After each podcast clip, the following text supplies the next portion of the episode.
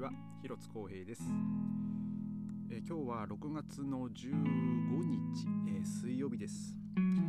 えー、今日はですね、え僕はあの今日仕事はですねあの週1のあのヘルプで行ってるお店でして。でまあここ最近、まあ、今月入ってからですねあのまあノインオイロチケット、え買ってるんであと、まあ、ちょっとこう気温が高高い日とかはですね、まあ、今日もまあそこそこ、えー、まあ気温のねちょっと暑かったんですけども、えー、その職場についてね なんかこう汗だくになってるのがこう嫌でその自転車で行って。まあ、なのでですね、まあ、電車で行って、えー、まあその汗だくにならずで、まあ、そのそのなベタベタの体でねまたその仕事用の、ね、服着てっていうのもなんか嫌なんで、まあ、僕はもうノンユーロチケットでね9ユーロチケットで、まあ、もう最近は本当電車通勤をしてるんですが、えー、今日はですね帰りにですねまあこれもよくあるんですけどあの僕がいつもそこに行く時は、まあ、電車で行く時は、まあ、うちの最寄りの駅からね S1 っていうラインがあるんですけど、えー、それに乗ってですねフリードリヒ・シュトラーセまで出るんですよ。まあ大体10分ぐらいなんですよね。でそこから、えー、一駅まあ、乗り継いで あの行くんですけども今日はねその帰りでですねフリードリヒ・シュトラーセからそのうちの方に、まあ、南の方に下る電車がですねあのいきなりですねあのアンハルターバンホフっていう、まあ、駅があるんですけどあのそこであの電車がもうここであの終点ですみたいになってですね、まあ、乗客みんな降ろされるんですよそうなると、まあ、もちろん。で、えー、そうして、まあ、そこのアンハルター・バンホフはですねその僕がね普段使ってる S1、えー、っとあと他に S2 あと S の25っていう路線があるんですけどその僕が乗らなきゃいけない S1 の電車がですねなかなか来なくてですね結局ねその途中でそのアンハルタ・バンホフで降ろされて20分ぐらいえー、僕はその次のね電車を待ってましたでまあその原因がねまあそういうの全くわからないんですけどもまあ本当にねそういうのってよくあるんですよベルリンいきなりあとまあ乗ってた電車が S1 っていう表示の出てる電車に乗ったはずなのにいきなり、えー、S の2に変わるとか S の25に変わるとか、えー、そうなるとですね、まあ、のどうなるかって言いますとまあもちろんうちにはつかないわけですよ。えっ、ー、と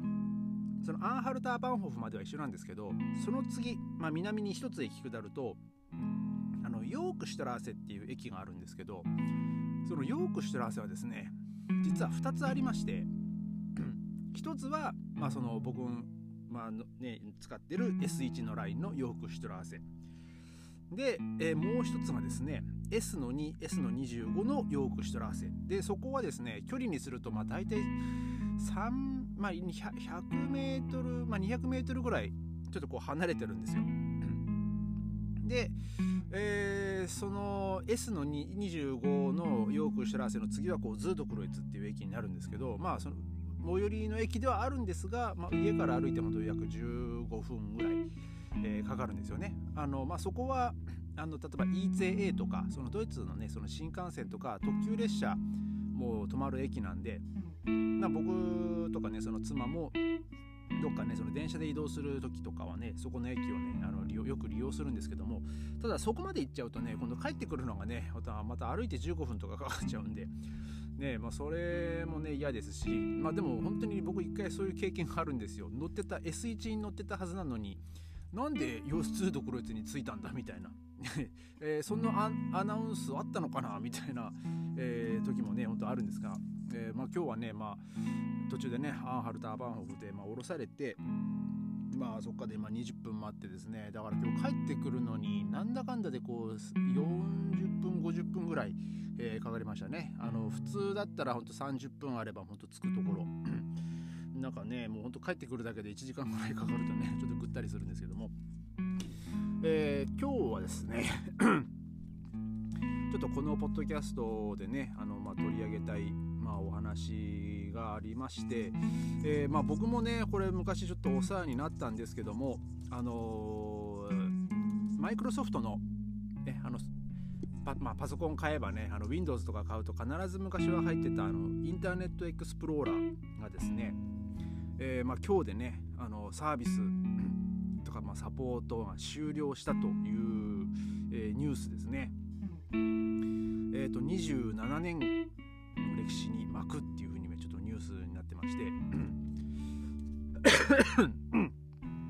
えー、僕はですね、まあ、最初にパソコン買ったのが、まあ、ドイツにまあドイツ来る1年ぐらいいや1年ぐらい前じゃないですね。ドイツ来る半年ぐらい前ですね。そのいろいろとその情報収集しなきゃいけないと思って、えー、そのパソコンをね当時あのなんだっけなダイナブックか東芝の、えー、それを買ったんですよ。その知り合いつあの通して。その知り合い通して買うと、えー、まあちょっと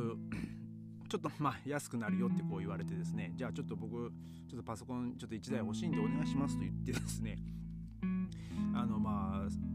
そこで買ったんですけど、まあ、でもそれ当時のスペックでも今とかなってはねもう全然こうものすごい低いスペックですけど本当10万とかねしましたからね。もう本当あのまあ高えなと思いつつもまあね必要なもんだしと思って、まあ、僕は買ったんですけども。でまあその時からですね、まあ、インターネットをまあどう、まあ、僕は本当にアナログ人間ですから、まあ、当時もまあ今もねそんなもんですけど。どうやってインターネットってものにつられたらいいのかとかねもうそんなのも全然分かんなくて。で僕当時住んでたアパートはですねその電話とか引いてなかったんであのドコモにね、僕ドコモのね携帯契約してたんですけどあのドコモに行ってですねあの パソコンになんかこう差し込む用の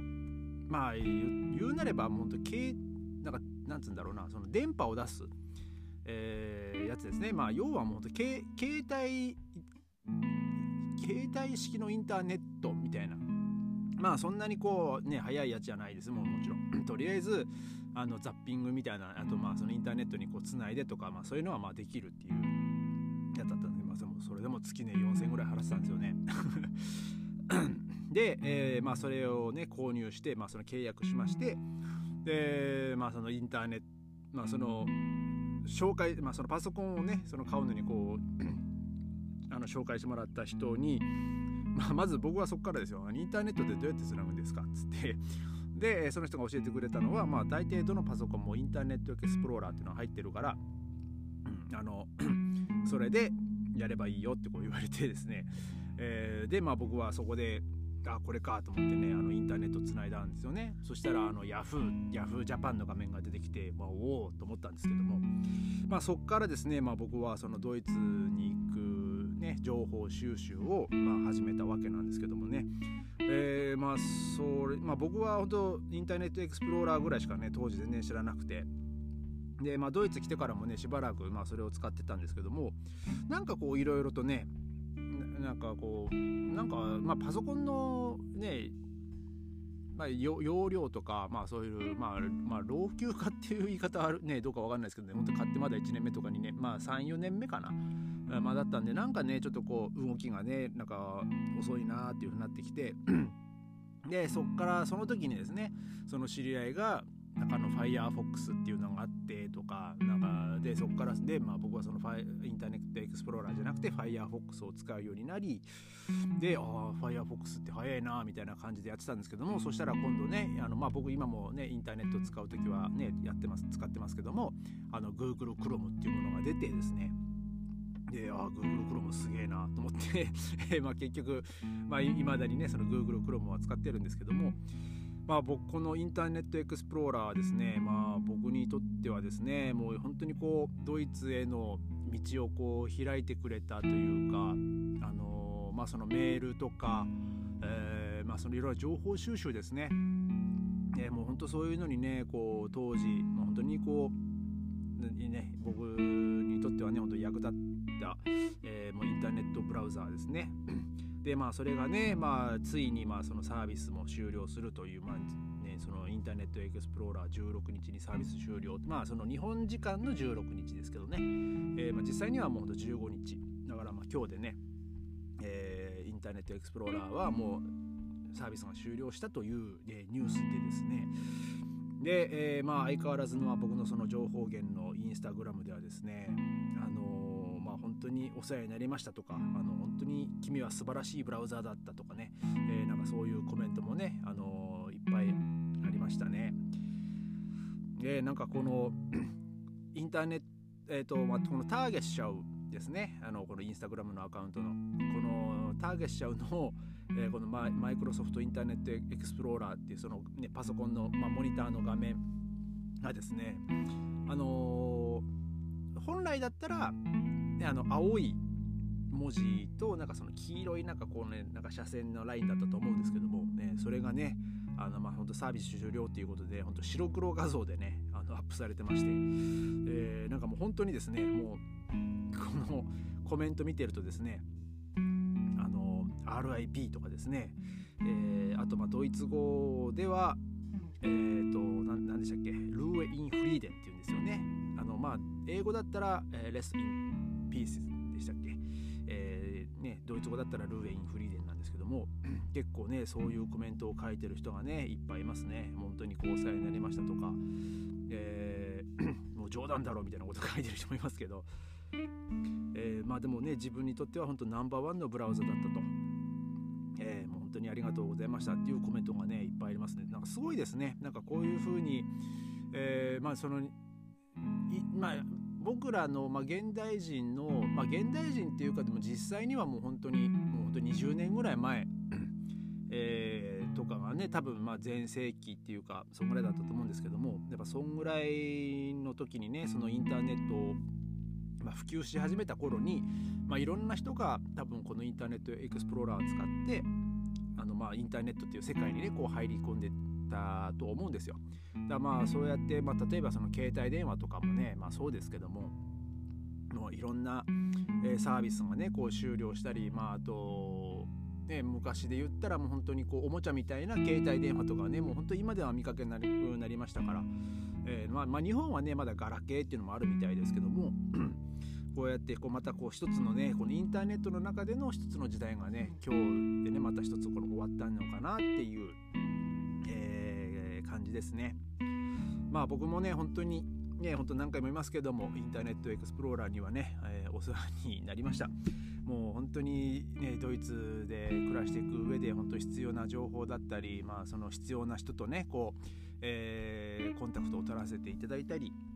ねもう本当にこう活用させていただきました。ね、本当に、え、あのあとね、これを開発し開発した、えー、まあ、エンジニアの方々とかね、本当にありがとうございましたと、えー、ね、今日はね、ちょっと言って終わりたいと思います。えそれではまた明日ありがとうございました。